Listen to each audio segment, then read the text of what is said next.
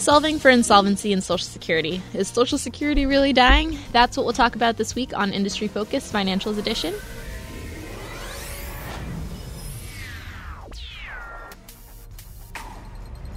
Welcome, everyone. I have John Maxfield on the phone. Uh, it's Gaby Lapera here as your host. Uh, so, we're going to talk about Social Security this week. Um, I uh, have been reading a lot about this on the Motley Fool website. It seems that we published quite a few articles on this, so I think this will be an interesting show. Um, so the, the thing about Social Security that is on everyone's minds, I think, is whether or not Social Security is going to die anytime soon. Um, I know that I initially misunderstood what was going on. I thought that, um, well, let me back up. So Social Security is made up of two different funds, right, John? That's exactly right. Yeah, you have you have one trust fund. When we think of Social Security, it's like two. It's basically two big trust funds, and then taxes that pay into those funds, and then those funds pay out the benefits. And then one fund is for retirement benefits, and the other is for disability benefits. Absolutely. And so the Social Security system started during the Great Depression, um, but the system has gotten a lot bigger than it initially was, and the type of people in it are pretty different. Initially, the system was imagined for people who weren't living that much beyond retirement age, and that's just not the case anymore. People are living 20 plus years past retirement age now on regularly, and some people live far beyond that. Um, and then on top of that, there's a lot more people in the system than there were initially, which is kind of what's driving the the depletion of the of the social security funds, right? That's exactly right. So if you think about it, it's, it's a, they call it a pay as you go system. So you have a whole bunch of taxpayers that are paying a certain percentage of their income into the system every year. And I think right now it's 15.3% when you, when you combine all the, the, all the employment taxes. It's 15.3%.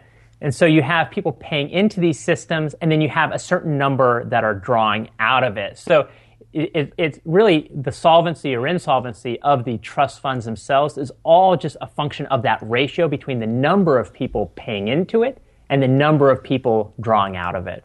Absolutely. And the ratio is falling. Right now it's around 2.8 to 1, but it's expected to be around 2.1 to 1 by 2040.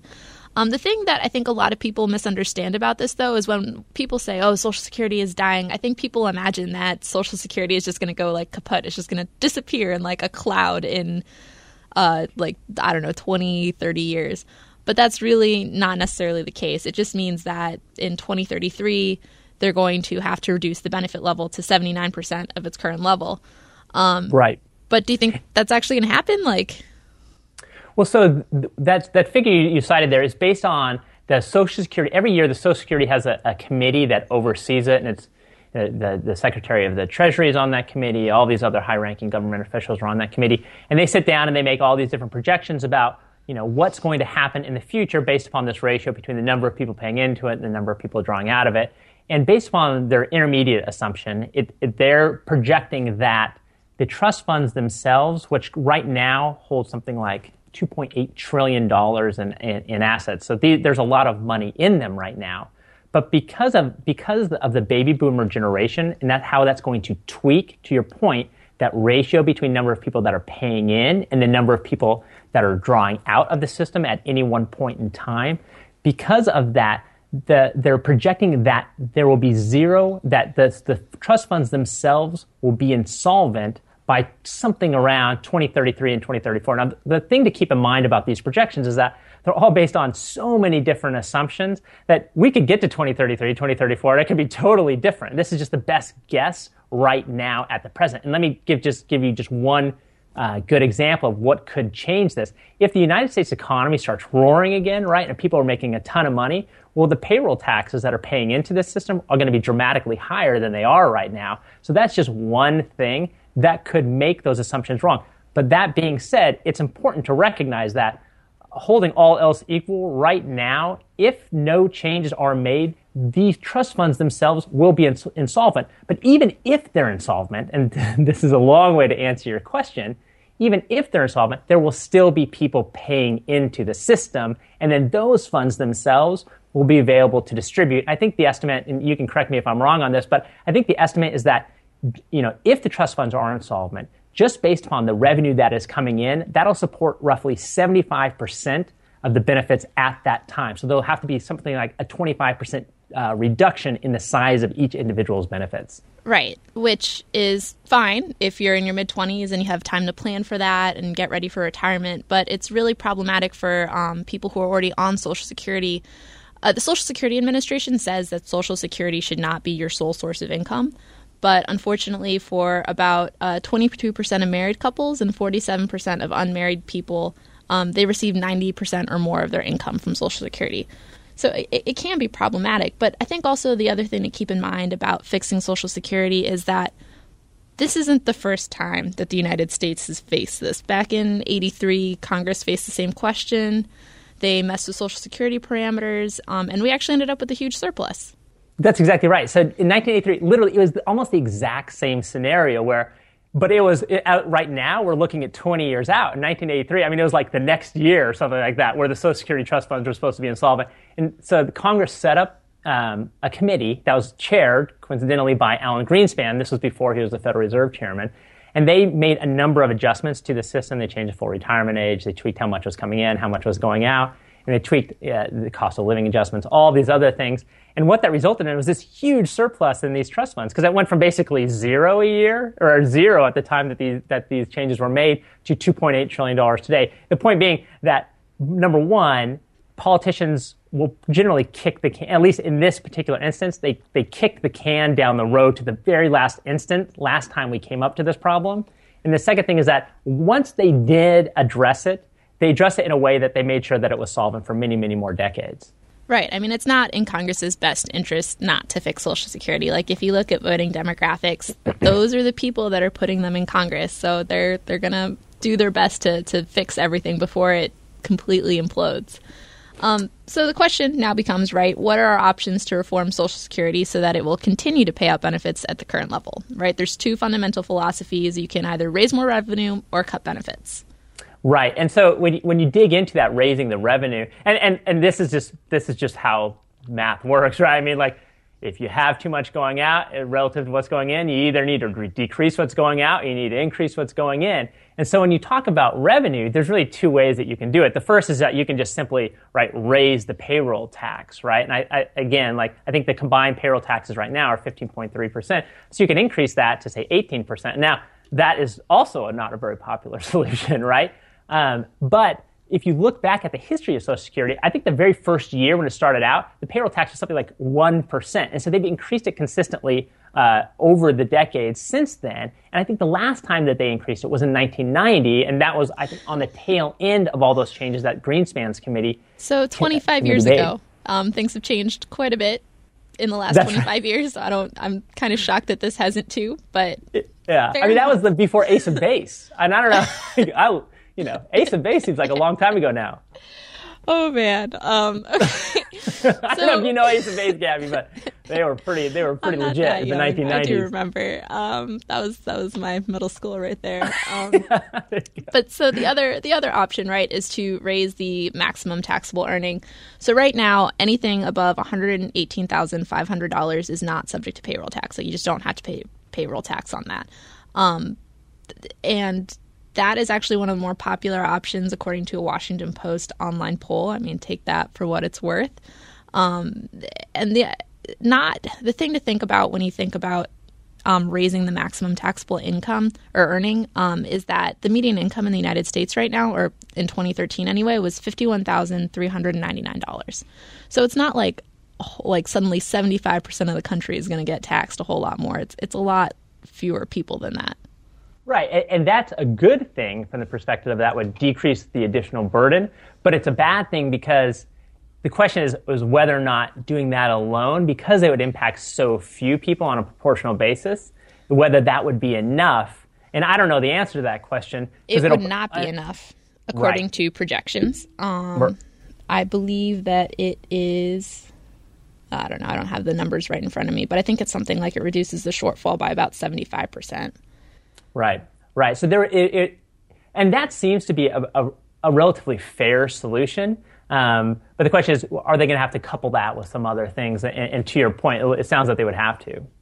Yeah, absolutely. Um, I, I don't think that you can look at fixing Social Security as like oh, we're going to just raise a ton more revenue. Like t- cuts are probably going to have to happen, which leads us into the next way of fixing Social Security, which is a way that no one really wants to think about, which is cutting expenditures, right?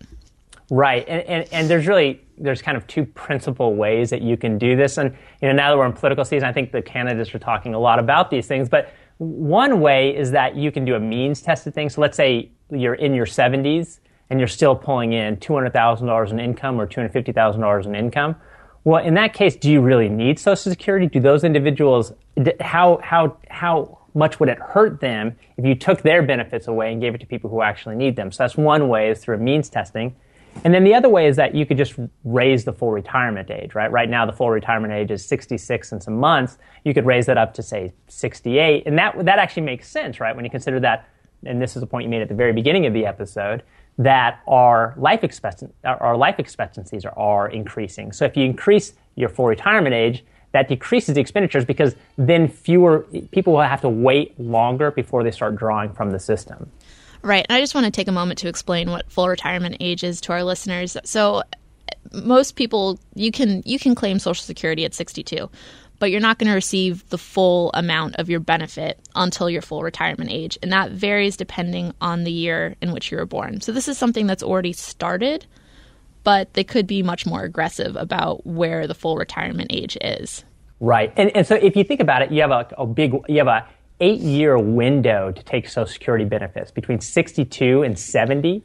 And 66 is the point at which you receive your full primary insurance amount. So that's the amount that you're entitled to based upon your work history. But if you take it early, then you get reductions each year in the size of your monthly benefits for how long, how, how early you take them. But if you wait longer, this is something we talked about before the show, if you wait longer, you get 8% more in monthly benefits for every year that you wait up until the age of 70.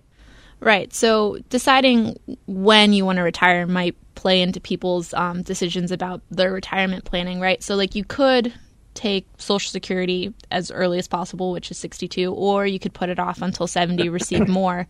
Um, when would you break even on that? Like, if you, because I mean, if you wait until you're 70 and you die at 72, Yeah, that would be. You would not maximize what you're getting from the Social Security system. We should probably I should, probably shouldn't be laughing because that's not actually funny because we're talking about death. But um, but but the point you're making is very valid. Um, if you take so let's compare if you take it at the earliest possible moment, which is right when you turn 62, and 62, by the way, is the most prevalent age that people take Social Security benefits. So that's really an important one to look at. And then let's compare that to if you take it at your full retirement age right now, which is 66. Well, your break even analysis, if you're looking at how much in aggregate you're going to be taking from the Social Security, so if you add up all those different checks over, over the lifespan of the time that you'll be taking Social Security benefits, your, your break even point for that will be at the age of 78. So that's between taking them at 62 and 66. So the question is if you believe if, if you're in a position where you don't need the benefits immediately to live, and if you believe that you are going to live significantly beyond the age of 78, in that instance, it's unquestionably in your favor to wait as long as possible before taking them. But, you know, a lot of people don't have that luxury um, of, of being able to wait. So a lot of people are just stuck in a situation where, where they are basically forced to take Social Security, Social Security benefits as early as possible. Which is why I want to emphasize again to our younger listeners um, that if you have the opportunity, which you do right now while you're young, to invest and not have to rely on Social Security, you should. Yeah, um, and here's the other thing about to to younger viewers, uh, you know, Social Security is going to be there, right? When you when you retire. I mean, all, I mean, all I think that's probably a safe assumption because, right, if, if, politicians get rid of Social Security, those politicians probably aren't going to have a job come the next election, right? But the, the amount that Social Security supplements, and that's what Social Security was designed for, to supplement your income, not to provide all of your retirement income. You will not be living a very good life in your retirement years. So the earlier you can stock money, stock money away and let the law invest it and let the law of compounding returns take effect and work on that, you will really be doing yourself an enormous favor. Absolutely. Um, part of the reason that Social Security is designed the way it is is because it was designed with the pension system in mind, which is pretty much gone now. So you have to kind of make your own pension there, kids. Right. Um, yeah, so if you're young, takeaway, try and invest now. If you're older, really think about when you want to start taking your Social Security benefits. Maybe look at some actuarial tables because I know that once you live past a certain age, you're much more likely to reach another certain age. Um, if your finances allow it, then maybe wait. And don't worry about Social Security dying. Relax. it's probably not going to happen anytime soon.